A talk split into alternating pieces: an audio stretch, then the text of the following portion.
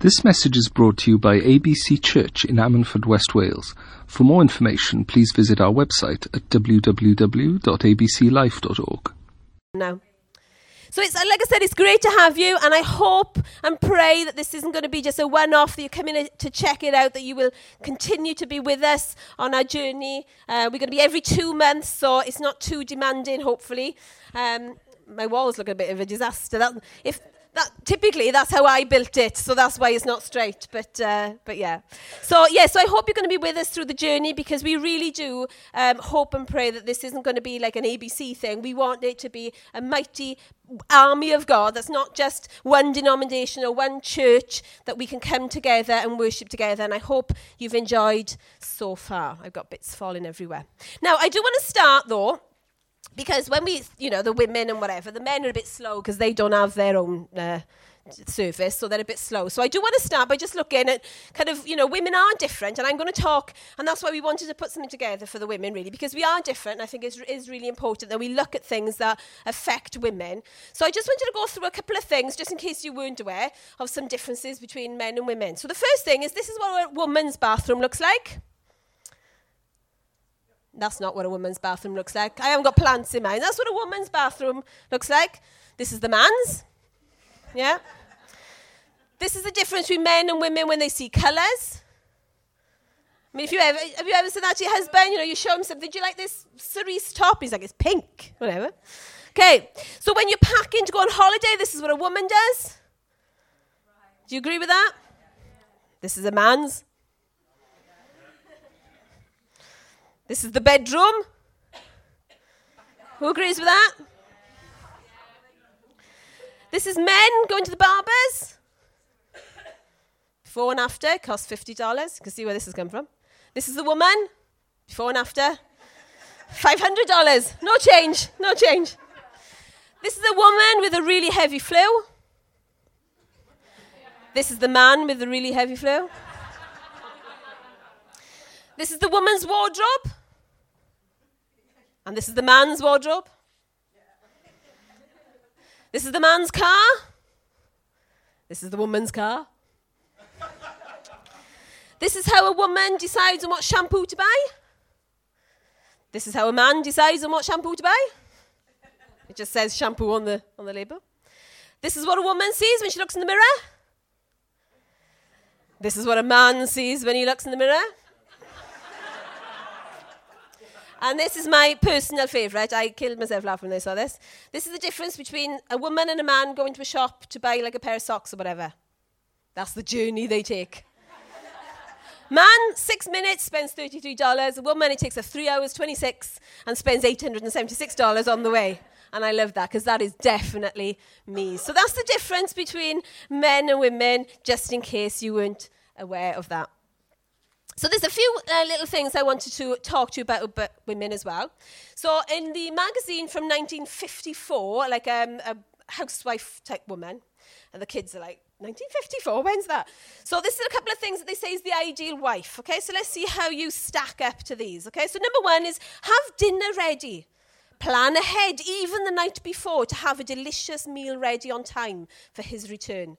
This is a way of letting him know that you've been thinking about him and are concerned about his needs. Number two, prepare yourself. Take 15 minutes to rest so that you are refreshed for when he arrives. Touch up your makeup, put a ribbon in your hair, and be fresh looking. He has been with a lot of we- work weary people. Number three, bear in, bear in mind, let's put it into perspective. This is 1954, okay? Number three, be a little gay. He, w- he wouldn't want you being a little bit gay now, but back in 1954, you might want to be a little bit gay and a little bit more interesting for him. It doesn't matter how you feel. This is a true article, by the way. I haven't made this up, okay? It doesn't matter how you feel. Your, his boring day may need a lift, and one of your duties is to perform that. Number four, you may have a dozen important things to tell him, but the moment of his arrival is not the time. Let him talk first. Remember, his topics of conversation are far more important than yours. Number five, don't complain if he's late home for dinner or even if he stays out all night. count this as minor compared to what he might have had to go through in the day. Remember, his day is far more pressured and stressful than yours. Number six, make him comfortable. Take him, uh, sorry, have him lean back in a comfortable chair or lie down in the bedroom. Have a warm drink ready for him. Arrange the pillow and offer to take off his shoes. Speak in a low, soothing, and pleasant voice. Number seven, don't ask him questions about his actions or, or, judge, or judge him on his integrity. Remember, he is the master of the house, and as such, will always exercise his will with fairness and truthfulness. You have no right to question him. Number eight, a good wife knows her place. I'm glad I wasn't living in 1954. That's a sure thing. So that was back in 1954. Let's have a look at what somebody has written about a woman today. The modern woman works, Builds her career, demands equal pay, refuses to submit to her husband, demanding equality with him in everything. I'm getting more amens for this bit than the first bit. You know, just, she has an affair or two, and maybe a divorce or two. She exercises her independence, relies on her own resources, doesn't want her husband or her children to threaten her personal goals. She has her own bank account. She hires a maid or a cleaning service, eats out at least 50% of the time without, with her family or sometimes without. She cooks quick frozen meals, expects her husband to do at least the equal share of housework. She's tanned. She shops to keep up with the fashion trends. She puts the kids in daycare centre, makes sure everyone has a TV in their room and that they've got an iPod or iPhone to keep them entertained at all time. She has me time. She works out so that the fittest, so she can be the fittest she can be. She's opinionated and usually likes to be heard. No one tells her what to do. How's that for a description? Have we got a couple of those in the house? Or what about this description? A good woman is hard to find and worth far more than diamonds. Her husband trusts her without reserve and never has reason to regret it. Never spiteful, she treats him generously all her life long. She shops around for the best yarns and cottons and enjoys knitting and sewing. She likes a tra- she, she's like a trading ship that sails to faraway places and brings back exotic surprises. She's up before dawn, preparing breakfast for her family and organising her day. She looks over a field and buys it. Then, with the money she's put aside, plants a garden. First thing in the morning, she dresses for work, rolls up her sleeves, eager to get started. She senses the worth of her work, is in no hurry to call it quits for the day. She's skilled in the crafts of home and hearth, diligent in homemaking. She's quick to assist anyone in need, reaches out to help the poor. She doesn't worry about her family when it snows. Their winter clothes are all mended and ready to wear. She makes her own clothing and dresses in colourful linens and silk. Her husband is greatly respected. When he deliberates with the city fathers, she designs gowns and sells them, brings the sweaties she knits to, to the dress shops. Her clothes are well made and elegant. She always faces tomorrow with a smile. When she speaks, she has something worthwhile to say, and she always says it kindly. She keeps an eye on everyone in the household, keeps them all busy and productive. Her children respect and bless her. Her husband joins in with words of praise. Many women have done wonderful things, but you have outclassed them all. Charm can mislead and beauty can fade. The woman to be admired and praised is the woman who lives in the fear of God.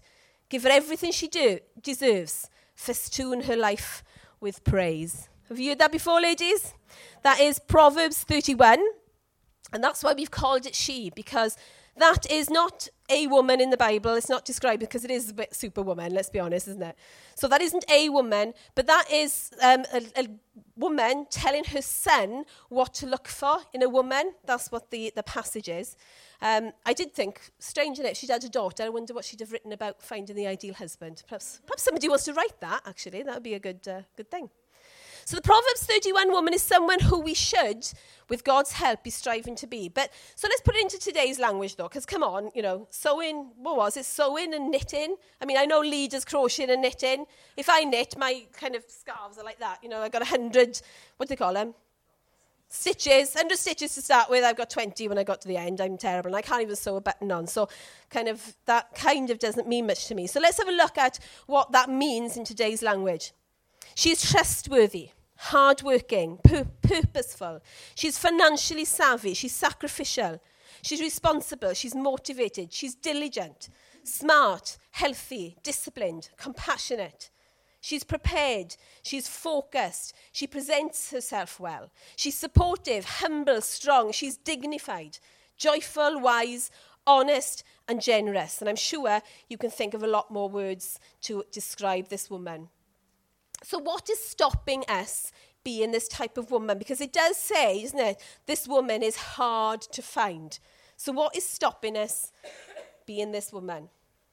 I don't know about you, but I love psychology. Um, always have. I've always loved kind of trying to work out why people think things, why they do things, what kind of circumstances impact on their behaviour and stuff. So I want to do a little bit of psychology with you about the, uh, the difference between man and woman um, for a very brief moment. In How Men Think, a book written by a man, incidentally, the author suggests the differences in the way boys and girls are raised particularly when making decisions and taking criticism, has something to do with our emotional state as adults. So, see if you agree with this. He suggests that more boys and girls play a lot of competitive sport. He suggests that more girls than boys play with dolls. Little boys make lots of mistakes playing sports. Little girls can't really make mistakes playing with dolls because there are no rules. When a boy makes a mistake, he is encouraged to go back, try harder. But when girls make mistakes, they're comforted. Boys learn that making a mistake may be embarrassing but not fatal. Girls learn mistakes as something to feel bad about. Boys learn that you earn your team's respect by striving to improve your skills after making a mistake. Girls learn that you will always be consoled if you call for attention for your mistakes. The author suggests that this shapes us then to be what we are in adult life. So, think about this. Women sympathise with each other when they make mistakes and they're overly apologetic, aren't they? I am sorry is heard more from women in women's vocabulary than it is ever from men. Women discuss their failures and generally keep their successes quiet. And if discussed, play them down. Oh, don't like compliments, most women, do they? Women can be perceived as taking ownership by making it personal to them and generally blame themselves when things go wrong. In contrast, men think mistakes should receive a brief acknowledgement, be rectified, and let's move on. Men don't hesitate to share their successes and victories, and they do minimize their mistakes. In addition, men will be accused of not taking ownership or responsibility and will generally find someone or something else to blame for it.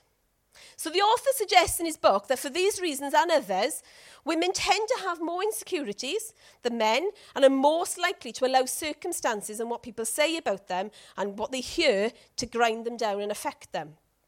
Men tend to forgive and forget quite easily. Women may forgive, but let's be honest, girls, we very rarely forget. Research also says that the brain the mind work that what we do is we focus on our thoughts or something, and then we fire these neutrons. Here we go. I got no idea. I'm not a, a scientist, but fires these neutrons in the brain, and these work to strengthen what you're thinking. So Andrew could probably tell you more about this. Because the more we focus on our thoughts, the more likely those thoughts are to become a reality to us. We also tend to notice things around us, so our thoughts make us see things around us. Have you ever bought a car you know, whatever car you buy, and all of a sudden, everybody's got that car.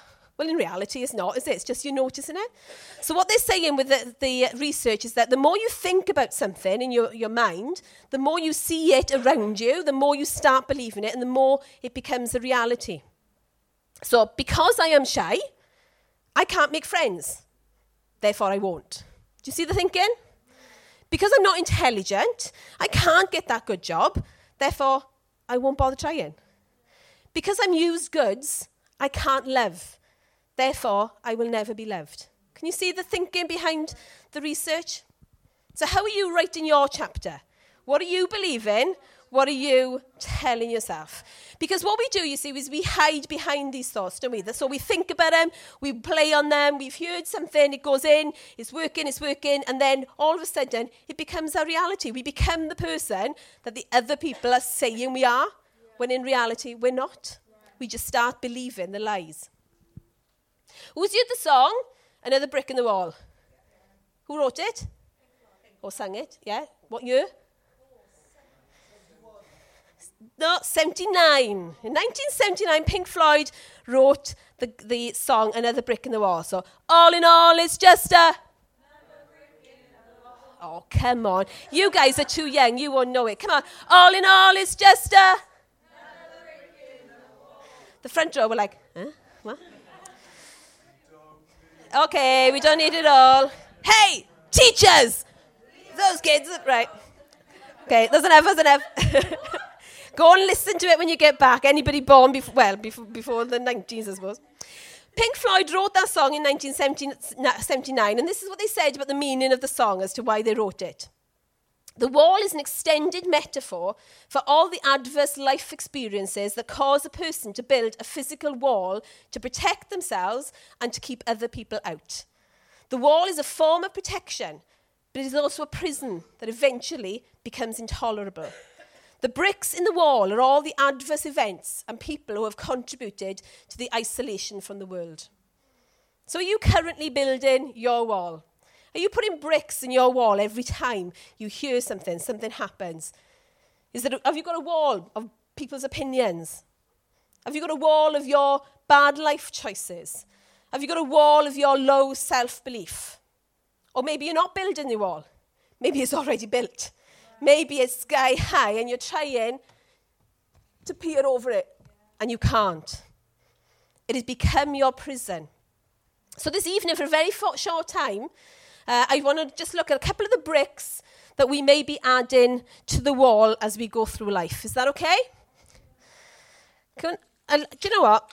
I used to run a team and we used to be very interactive because they used to mouth back, really. So please kind of contribute to the conversation. Can this be a conversation rather than me just talking to you? Is that okay? So the first point is ladies, perfection is a myth. We all dream of the perfect life. half, the congregation have now left. Yeah. We all dream of the perfect life, don't we? Perfect job, the perfect car, perfect house, perfect hubby, perfect kids. That's him, if in case you don't know. That's my hubby. Perfect kids. My kids are here as well. Perfect kids. I dream of perfect kids. But unfortunately, however hard we try and whatever we do, life doesn't quite turn out exactly the way we want it. Who knows that? There is a piece of the outcome that is at least to some degree completely out of our control. You see, if we want to be perfect, you will never be satisfied because you will never be perfect. Whether you achieve what, whatever you achieve is never going to be good enough because whatever you achieve, you can always do better even when you complete your goal, even when you achieve what you want to achieve and the results are good and you've got success, you still think, I could have done more, I should have done more, I should have done it better. So, all you achieve when you constantly strive for perfection is stress. You add bricks to an ever, I knew this sellotape wouldn't work, it's sticking to my finger rather than my uh, thing. You are adding bricks to your wall constantly as you aim for perfection. You add bricks of anxiety. Does somebody want to come and stick them up as I'm. Uh... Bricks of anxiety, discontentment, and general feelings of failure.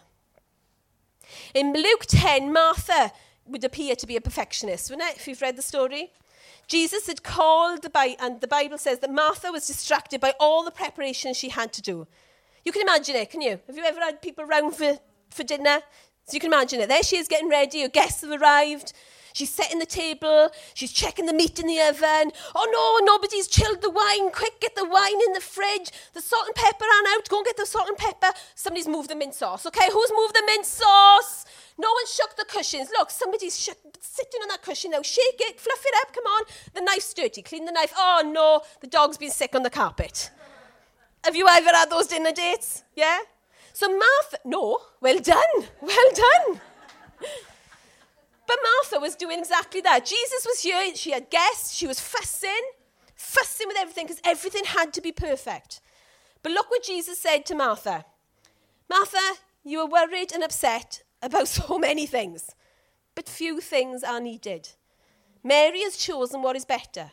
You see, while Martha was trying to get everything perfect and failing, Mary wasn't bothered, but instead was content to sit at Jesus' feet and just listen to what Jesus had to say. Just imagine for one minute that we can replace our constant pursuit for perfection with pure contentment. And that's what Mary was, purely contented at the feet of Jesus. Or to be like Paul, who says, I've learned the secret of being content in every situation. So, ladies, perfection is a myth. So, stop putting the bricks in your wall. Secondly, shall I just give those to you? And as I say the words, you can work it out. Secondly, your past doesn't define you. Have you ever heard someone say, Oh, he's part of the Jones family from Brynamman? Or, Do you know who her family is? Often a family name or connection can immediately bring perceived ideas of who you are going to be. After escaping Sodom and Gomorrah and after a strange series of events, if you read it, Lot's daughters got their father drunk and had sex with him. They both conceived children, and the enemies of Israel were literally born.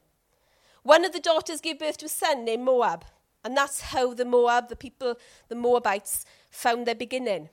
And that's the culture that Ruth in the Bible, not me, just thought I'd better put that in there just in case, was born into and raised up in.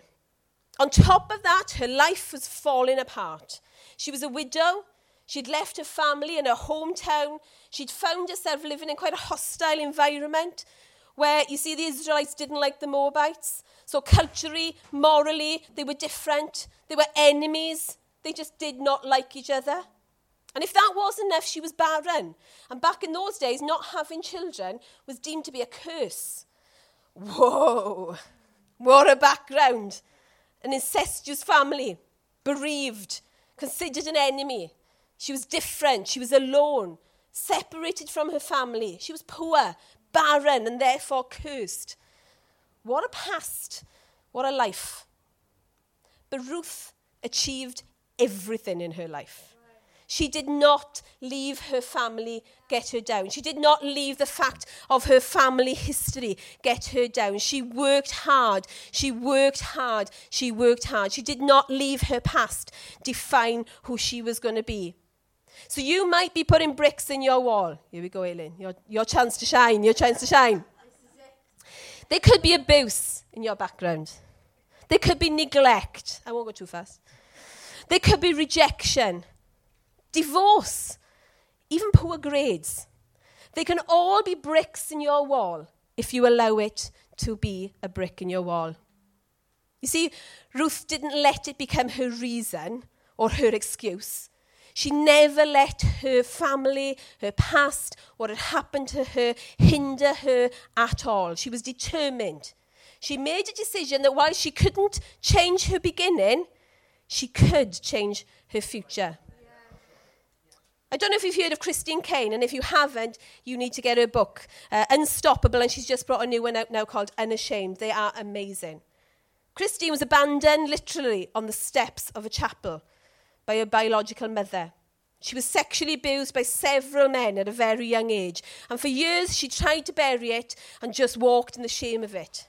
She grew up feeling rejection, shame, insecurity, fear, and anger. But you know, today, Christine Kane is married, she has two gorgeous little girls. She co pastors Zoe Church with her husband. They have 14 churches worldwide. She's an international speaker.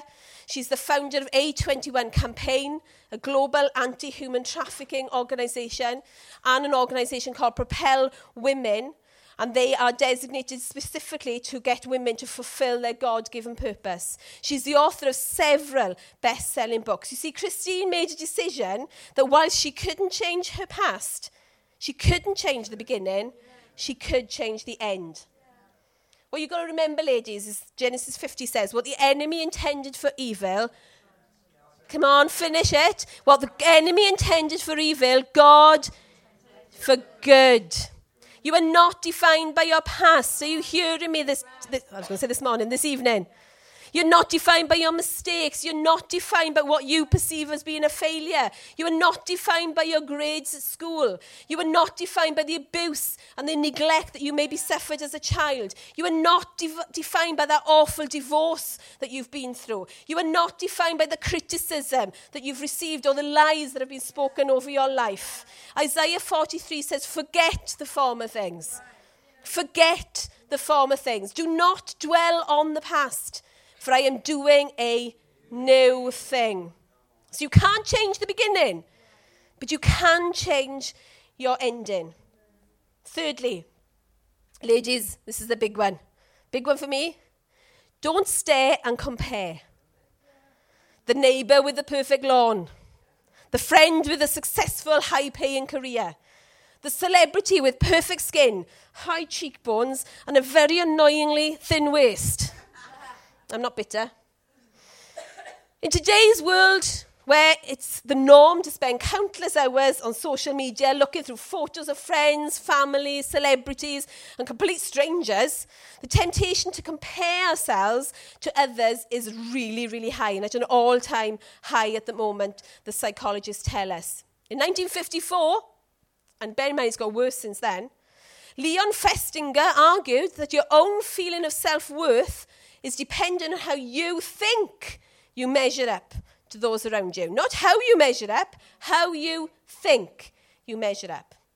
Comparison will steal your happiness. Comparison will keep us down. Comparison will make us feel inadequate. Comparison will prevent you achieving for everything that you are capable of achieving. See, because what we say is, I am not, therefore I am less. Here's some truths about comparing, though. Other so called perfection is an illusion. We may envy the smiling, sun-tanned faces that we see in photographs, but we haven't seen the last 30 minutes where they've been tearing each other's hair out, have we? Arguing, whatever, you know? Have you seen the families arguing, arguing, then stop for a selfie? We don't see, we only see what they want us to see. Do you get that? We only see what they want us to see. Life isn't fair, is the next one. There will be people born with more adv- uh, advantages than you. Hard working sometimes isn't enough. And comparisons will turn your friends into rivals. In the perfect world, instead of celebrating each other's successes, we are just looking at each other and setting our benchmark and comparing ourselves. The creeping twinge of jealousy creeps in, and before we know, our friendships have dissolved. You see, every time we compare, another brick goes in the wall our looks, our weight, our wealth, our parenting skills, our intelligence, our confidence, skills, ability, our health. What else are we comparing? You see, in the book of Joshua, we find the story of Rahab, one of my favourite ladies actually in the Bible. We all know what she was. She was a prostitute. She sold her body for money to countless men. She probably lost count. And I can imagine she probably didn't enjoy her job. She probably didn't choose to do that job. She probably didn't want to do that job. She probably didn't feel good about herself. She was probably talked about. She was probably avoided. You see, back in the Bible times, prostitutes were the lowest of the low. So imagine Rahab one night in between clients, sitting on her bed, flicking through Facebook. How do you think she felt she compared to others? But that didn't stop her. Are you hearing me? That didn't stop her. She still was all the woman God had purposed her to be. It didn't stop her making a difference in her town and to a difference to a lot of people. So, ladies, stop comparing. Stop comparing. Lastly, words are powerful, so handle with care. You know, sticks and stones may break my bones, but is the biggest lie we tell our kids. I think it should be rewritten, shouldn't it? Sticks and stones may break my bones, but your words go even deeper. No wonder the Bible says death and life are in the power of the tongue.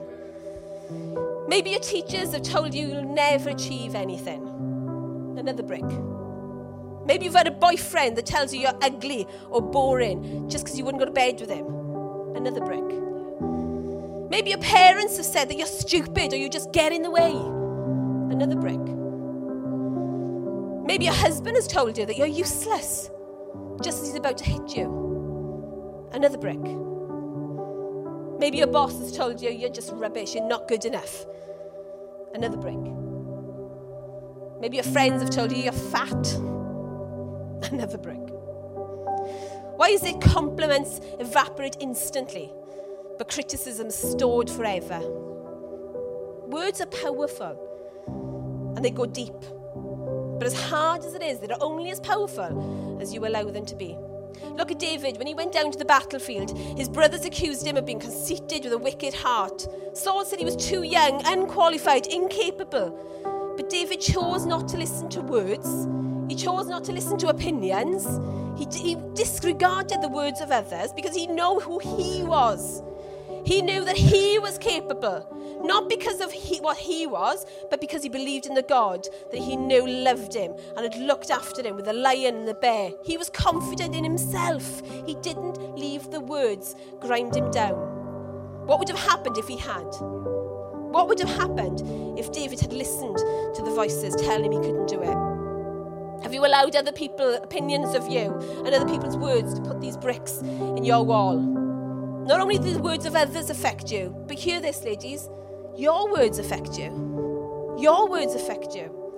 Your words hold immense power over you power to fuel your confidence, or power to make you feel so inadequate. Power to create opportunities, but power to shut them down. Two incredibly powerful words are I am. But how we choose to end the sentence is the power to either propel us or the power to restrain us. I am fat, shy, and useless, or I am beautiful, confident, and happy. What truths are you creating with your words? What limiting story are you telling yourself? Maybe it's that you'll never find love, that you'll never earn a certain amount of money. Maybe it's that you're too shy to speak in public, or that you're terrible at small talk. Maybe you think you'll never make a living doing what you love to do. Maybe you think you're just not smart enough to succeed. The words we use become the house we live in. It's sometimes not who you think you are that will hold you back, it's who you think you are not. Have you said this to yourself? I'm not good enough for my husband. I'm not a mum enough for my kids. I'm not confident enough to do that job. I'm not smart enough to do a degree. I'm not deserving because I'm used goods. I'm not clean because of what he did to me. I'm not complete because I haven't got a partner. I'm not beautiful because I'm fat. I'm not. I'm not. I'm not. How are you finishing those sentences? You know, there's a woman mentioned in John 8. And boy, did the villagers not think she was good enough. She was actually caught in the act of adultery. Something back then that for women anyway, not the men, was a cause of deep shame and a capital offence, and would you be killed by stoning. Can you imagine her fear? And above all else, her humiliation. Caught in the act. Not just accused, caught in the act. Yanked from under the covers. Probably naked, because no time to put her pyjamas on or grab a blanket. Dragged through the streets in front of the stares of her neighbours to stand before Jesus and a hostile crowd who already had their stones waiting for her facing death for a crime that she couldn't deny. She'd been caught at it. I bet she felt she wasn't good enough. But despite being caught in the act, despite what the crowds were saying, despite the words that were being said, despite her own feelings of guilt and shame, Jesus thought she was good enough and said those fabulous words I don't condemn you. So, what's your brick in your wall? Are you a prisoner behind this wall of insecurities? Are you listening to the lies of the enemy? It's not your friend, it's not your husband, it's the enemy getting at you. You're not good enough. Perhaps you don't even believe that God can love you because you can't even at this moment love yourself. As the band carries on playing, I want you to do something brave. I didn't hand them out because I didn't know how this would go. But I'm going to do it. So, Aileen and Caris, can you hand out some post it notes for me? Or Andrea, and a couple of pencils. Girls, I don't want she just to be somewhere where we come and we have cake and we play bingo and we enjoy and we meet each other. I want it to be somewhere where we leave different to when we came in. So, what I want to do tonight, if you're brave enough, write something on the post it note. It could be something that you feel you're not perfect about. It could be something that's happened to you, that's been done to you back in your past. It might be something that's said to you that you've been accused of, some lies. It might be that you don't think you're a good enough mum. It might think that you're not a good enough wife. You might be saying all these words, and every single one is a brick. So, what I want to do tonight is that post it note. Treat it as your brick, and if you need more than one, or put them all in one, that's fine. But treat it as your brick. And just jot down some of the lies. Let's be true, let's be clear. Some of the lies that you've said over your life or others have said of you. Write them down on your post it note or your brick.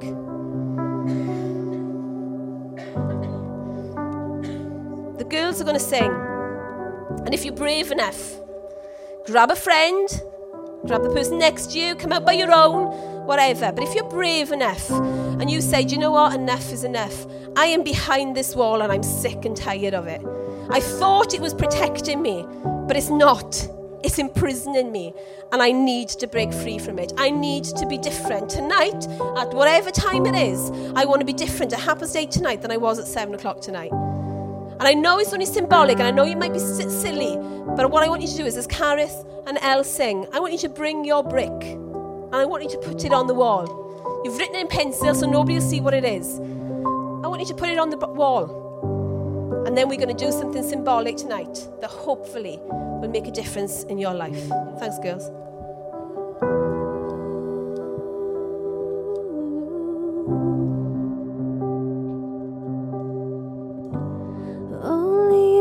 You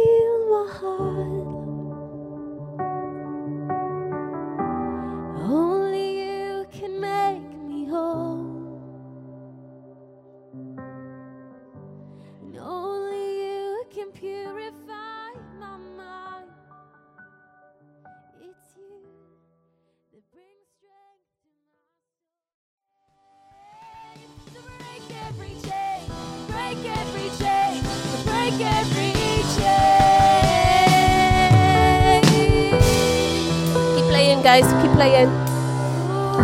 Failure as a mother. Nothing will change. Not good enough. I'm ugly. I'm short. I'm grumpy. What's this one? I can't read in my tears. I'm weak. I'm broken. I'm ugly. I feel useless. No matter what I know, God loves me. Amen. I'm too young. I need to pull my socks up.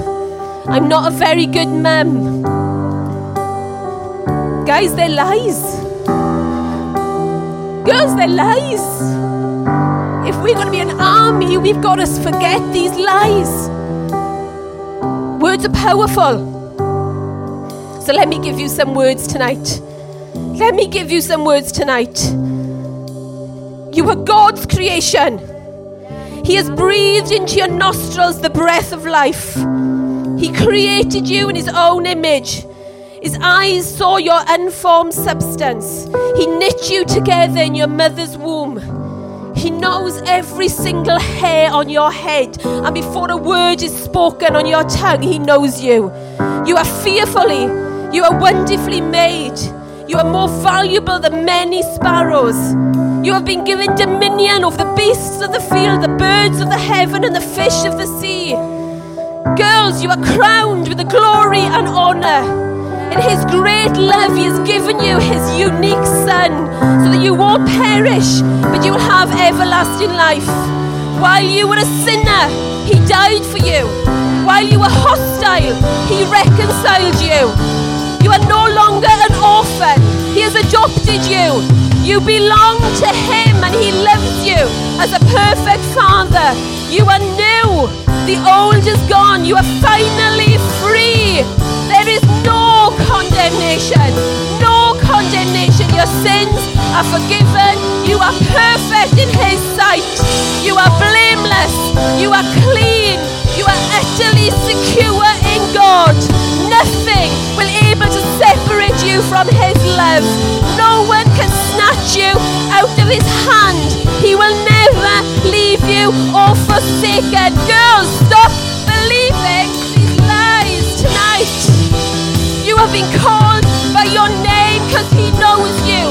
He has chosen you even though you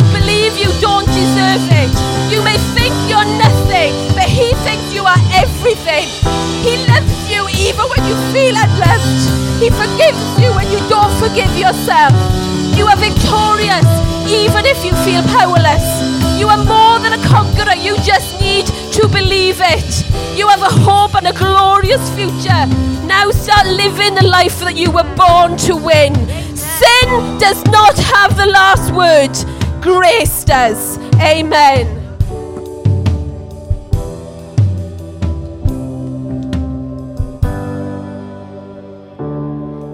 Chosen, not forsaken.